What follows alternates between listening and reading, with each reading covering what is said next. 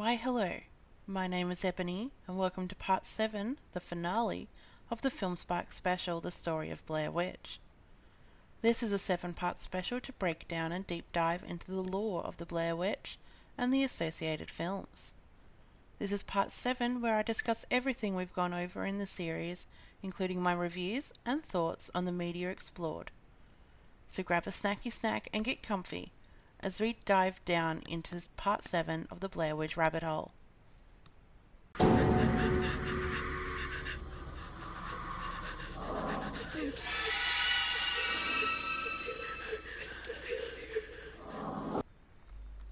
I've always considered myself an obsessor over the first film, The Blair Witch Project. I have the poster in my office, I've seen the film more times than I can count, I've seen the sequels, and even some of the mockumentaries. However, that there is the key word. Some. When beginning this journey, I would never have thought I would learn so much and that there was so much media surrounding the franchise available. Between multiple mockumentaries and three motion picture films, there is something for everyone within the franchise. If you love your true crime, then the mockumentaries bring a fresh take on the franchise for you providing the information in a realistic and believable manner. If you just enjoy a good horror film that leaves you wanting more in the best way possible, then the first film, The Blair Witch Project, is the one for you, drawing you into the lives of these three teens and hanging on every clue and noise like you're right there with them. However, also leaving enough of a conspicuous ending to debate on what you really just witnessed. Maybe you're into films that are self aware and a little early noughties goofiness. Then Blair Witch 2 Book of Shadows is for you. It's a fun popcorn horror that brings additional elements to the lore of the Blair Witch. Sure, it's not a perfect film by any means, however, that doesn't make it a bad film. If you understand the direction the film takes and understand how self aware it is, then you can have a lot of fun with this one. It's one I'd recommend to watch with friends and see if you can pick up on the clues along the way. And then there's Blair Witch from 2016. And honestly, this could go either way for many people. For fans of the original, this may not be the film for you. They completely gloss over a lot of detail, bring in elements that make no sense, and completely destroy the mystery of the witch and what she looks like. However, as a standalone film, there's enough information in the beginning to fill you in on what you need to know, going in that you could watch this completely detached from the series and have a good time. If you don't like the fact the original leaves you hanging with more questions than answers, then this could be the film for you. Filled to the brim with twists and turns and jump scares galore, this is the standard run of the mill horror film. Predictable in some aspects and completely wacky in others, it has a little bit of everything for everyone. Overall, this series has opened my eyes to so much more of the lore behind the Blair Witch, the amount of marketing behind every film, and the lengths that directors will go to to keep a good thing hidden. With that being said, let's get into my final thoughts and reviews of all all of my ratings and other ratings and reviews can be found on my Letterboxd. ebunny ebuny06 on Letterboxd, also available in my link tree found in the description of every single episode. Now let's get this started. Mockumentaries bring another level to the franchise that you don't really see these days with films anymore. Bringing you details and information into the lore brings another depth to the films, allowing you to really immerse into the franchise. Curse of the Blair Witch was a good introduction that brings in interviews and backgrounds on the three missing teens. Overall, I rated this a 3 out of 5 on Letterboxd. Sticks and Stones diving more into the evidence left behind Sticks and Stones is a great addition to the franchise showing how the public debates on if the whole thing is a hoax or a real phenomenon. 2.5 out of 5. Shadow of the Blair Witch, a mockumentary about the real Jeff Patterson and his obsession with the Blair Witch Project is used to bring a more realistic approach going into Blair Witch 2. However, after seeing the first Blair Witch film and understanding the difference between what is real and what isn't, this isn't as effective as some of the other mockumentaries associated within the franchise. This one gets a 1.5 out of 5 on Letterboxd. The Burkittsville 7. My favourite of the available mockumentaries, The Burkittsville 7 brings another dimension to the search and the Lore of Rustin Parr, the mockumentary show itself as a documentary following a film archivist who was obsessed with the story of Rustin Parr, his trial, and what really happened in the woods of Burkittsville.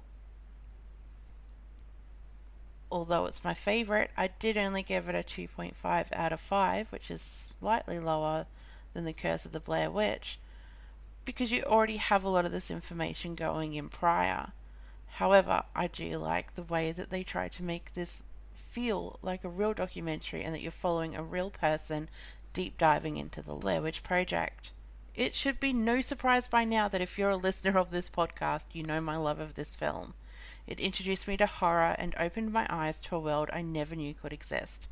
It created a love and appreciation of film, and I owe so much to this film. I love and adore it and watch it on a regular basis. This I give a 4.5 out of 5. Blair Witch 2 The Book of Shadows. When I first saw this film, I was angry. I didn't understand how this properly connected into the franchise and thought it was a mockery of the original. However, as time has gone by, I've grown to appreciate the film. Once you realize how self aware the film is and the direction they're trying to take you, you can learn to enjoy it for what it is. By no means is it a great film, but nor is it a bad film. I've given it a 3.5 out of 5. Blair Witch 2016. Ah, here we go. The bane of my existence within the franchise. I despise this film. It actually makes a mockery of the original and proves Adam Wingard understood absolutely nothing that made the original as great as it was. Elements aren't required, twists and turns that add absolutely nothing to the film nor the franchise, and a physical image to the witch that makes the naked woman CGI in It Too look like a masterpiece. Now, I know going into this uh, episode, I did say that it has its good and bad points. I am reviewing it purely based on the fact that I have seen the films before it and my appreciation of the franchise as a whole if I was to go into this as a standalone film, it wouldn't be a lot higher for me personally, but I can see how others would enjoy it. Because of that, I've rated it 1.5 out of 5.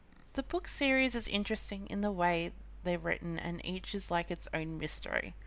The beginning of the franchise starts well, however, loses traction the more you dive into the books. They're worth a read for the sake of saying you've read them, however, not a series I will be revisiting. As a whole, that's 2 out of 5. And then finally, we come to the end of the series the video game. Now, since writing the script and recording the previous episode 6, I've come to learn there was actually three games prior to the Blair Witch video game released in 2019. Now, as I haven't played these games, I can't comment, and sure, I may revisit them in a later episode, but for now, I will leave them for you to discover on your own. Blair Witch the video game 2019 is enjoyable enough for what it is. It's not terrifying and doesn't add much to the lore itself, but it's a game worth playing at least once, with a rating of 2.5 out of 5. Now, ladies and germs, that brings us to the end of the first Film Spark mini series, The Blair Witch Story, a deep dive into the Blair Witch lore and associated media.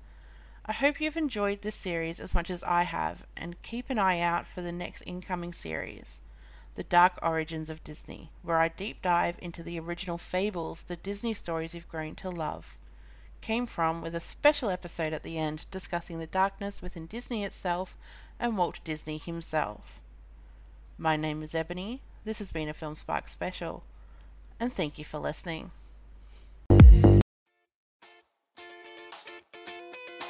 You were just listening to the Film Spark podcast for all your film needs and more. Like what you heard? Give us a shot.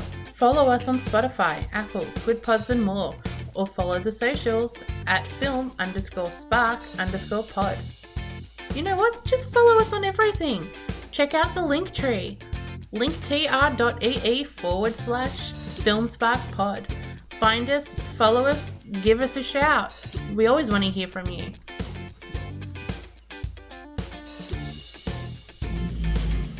You're still here? It's over. Go home.